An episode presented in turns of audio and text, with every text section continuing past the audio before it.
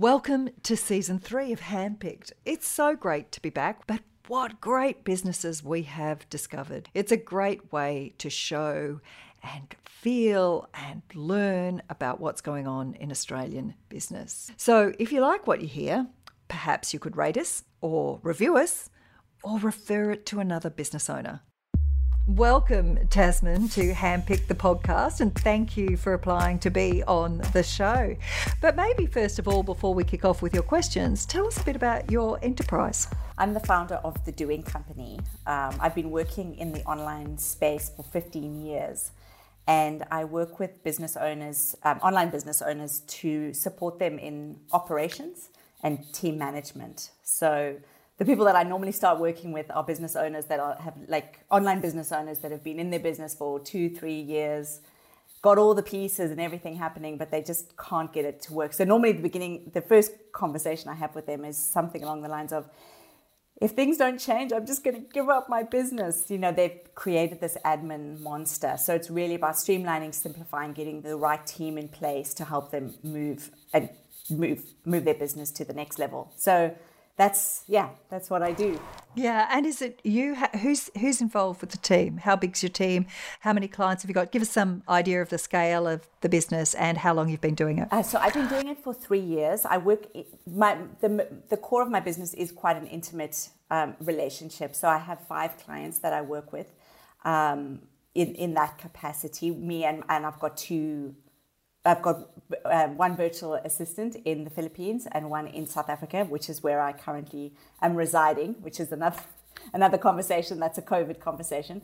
But um, yeah, so it's, a, so it's a small team, and I work intimately with with my clients at that operational strategy level. And then I have um, I, I, I sell, the product that I sell is um, my VA Quick Start, which is assisting people to hire Filipino VAs. I'm very big on Filipino VAs just because um, most business owners in Australia, you know, one or two years, small businesses as they're growing, they the biggest thing that's holding them back is getting eaten by the admin monster. So as soon as they can get a low cost, um, reliable support into their business, it really does does change things. So that's the biggest change that I see with business owners is this ability to to hire in their first assistant, virtual assistant, and um, freeing them up to, to focus on more high high level aspects of their business. So that's a service that I that's sort of like a standalone service, and then I have my retainer clients that I work with on an ongoing basis. Oh, that's great. That's really good. So it's, it's almost like a re- matching or recruitment model of finding the right person for the right role. So, what questions have you got for me today? Uh, thank you for this opportunity. So, so my question, my first question is, how much do you think success in business is related to personal development versus business acumen? Well, success is all, as we know, is a definition. And your definition of success and mine will be different. So I think the first thing is when we think about success is what does that look like? Is it a milestone? It is the way we feel? Is it the hours in the day? Is it the time we have to walk the dog? You know, people have different definitions of success. I remember in my 30s it was the ability to walk into a shop and buy a pair of shoes that I didn't you know was not all worried about the price of these shoes. And now I see it very differently. If I'm going to wear them a lot, then I divide it by the number of wears, and they're actually very cheap. So, uh, you know, definitions of success is, is, is really different. And I think that's the first element uh, to that is knowing what success feels like for you.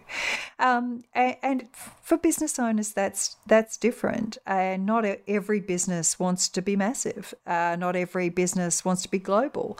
And so, understanding uh, who you want to be and how you want to be it is equally important in the success conversation.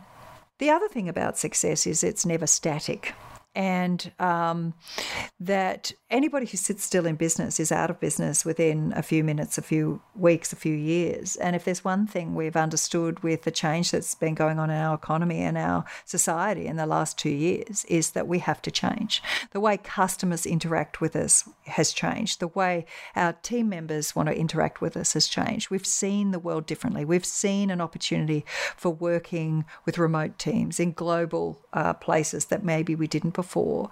So personal development i think of is being having an inquiring mind being curious asking questions and being willing to learn.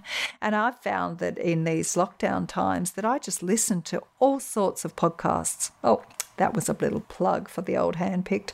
Not really, because they're already listening to it. But, you know, I listen to history podcasts, true crime, uh, audio books. I read novels. I read newspapers. I read reports. I read articles. I watch TED Talks on random subjects. And this is just about keeping my grey matter interested and being interesting. And so success for me is about curiosity. I don't tend to put labels on it like personal development, uh, but people do want to put labels on it. But it's kind of doing a program of work where uh, you've also got something to speak to your partner at the end of the day when you've both been in lockdown together. That's been a big one. It's just learning something new every single day. And I think that's what keeps us young. Thank you. Um, what has been your biggest challenge moving from bricks and mortar into the digital space? I've never really been in bricks and mortar. In fact, we were one of the absolute pioneers of only having an online store. Uh, it's been a long time since I've worked in bricks and mortar retail. I think I was at high school was the last time I had a job selling dresses for one of the uh, retail uh, chains here. So I guess more the point is uh, when I was in technology, we worked through distribution partners and they had stores and retail outlets, you know, Apple had resellers back in the day before they had their own stores. And so understanding that moment of customer interaction, I think, is essential whether you're online or whether you're in bricks and mortar. And I see a massive uh, and important role for traditional stores to play in terms of being showrooms and places of experience and exploration. So I, I think retail will change, it'll shift. Uh, and I do think there's going to be far more, not just of click and collect, but show and discover and have it delivered to home later after it's been produced as many businesses look at their uh, cash flow and they say, well, if I could show the one sample and then get them produced based on the demand that I have and then have them delivered to people's homes, I think that there is, is there's going to be a role for that kind of showroom experience. Uh, and that's going to be suitable for some and, and what are the others. best strategies to get in front of your of ideal audiences or your ideal audience. I sometimes feel like there's this, these amazing circles that exist, and you know, and it's just it's just what is the best way to actually get yourself known and get yourself into these intimate circles where you can really support people. I always think it's about what I can give, not what I can get. So, networking for me is to go with two ears and one mouth and listen deeply and ask lots of questions about their business and what what they're doing, which is probably why you know we're we're doing this podcast this way is because I'm really curious about people's businesses and I know it's a way of showcasing businesses and it's it's fantastic.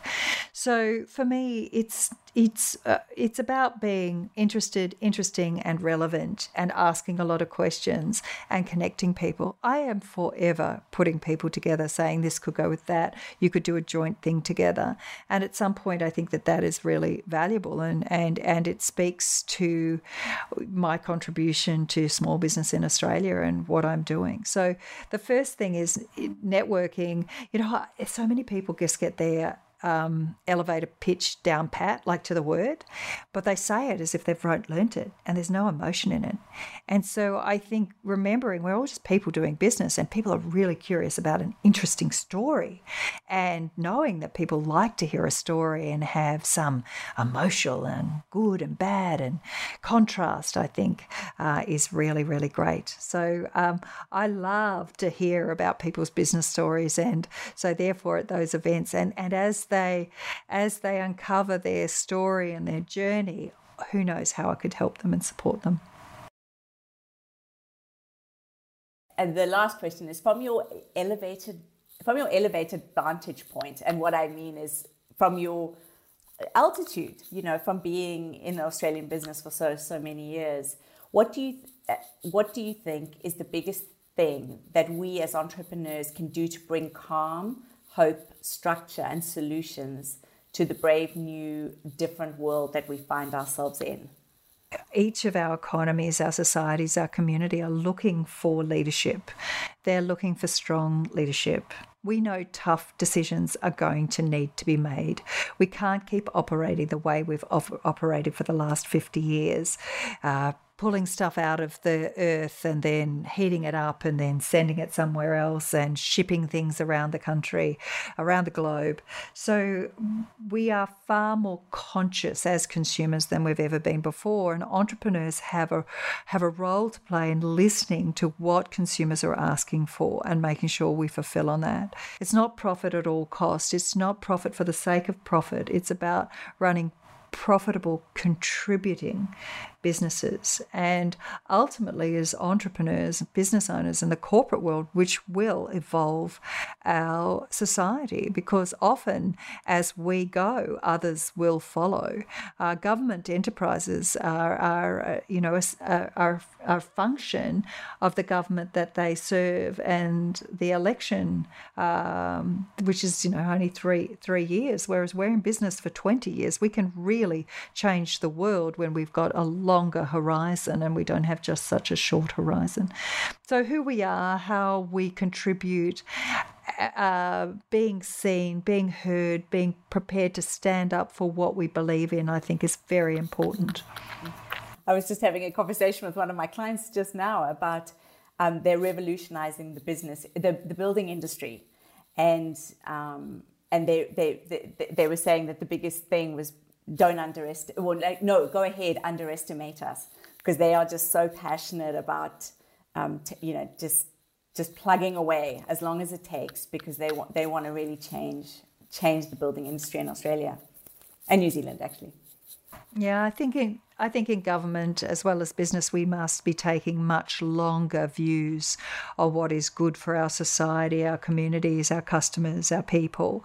And this longer term view enables us to make really st- real step change in terms of economic structures and so forth. So, and we'll be seeing it more and more from both uh, shareholders or stakeholders, community, as well as uh, employees and our customers. They they are demanding different ways that we do business. So you feel very optimistic about everything that's going I on. I wouldn't say I'm very optimistic, but I'm eternally positive. positive, and that is, you know, sometimes life delivers us lemons. Well, we better work out a recipe for lemonade, and not to say it's going to be easy, but I do believe that I do believe in free enterprise. I do believe in entrepreneurs. I believe in risk taking. And, you know, if I hadn't have done what I did all those years ago, literally it's created tens of thousands of jobs for Australia and lots of economic value. And we're relying on many, many others to do the same thing. And, uh, you know, we love talking about the unicorns, but they do create economic value for our whole community and for employment. So we want our kids to have fulfilling and interesting jobs and careers too. Tamsin, thank you so much for coming on the show. And I hadn't realised you were beaming in all the way from South Africa. And I'm sure we'll have you back on these shores as Australia begins to open up. And we're all very excited to get back to business, work hard, grow our economy. And thank you for the work you do with your clients in making sure they're efficient and effective. Thank you so much.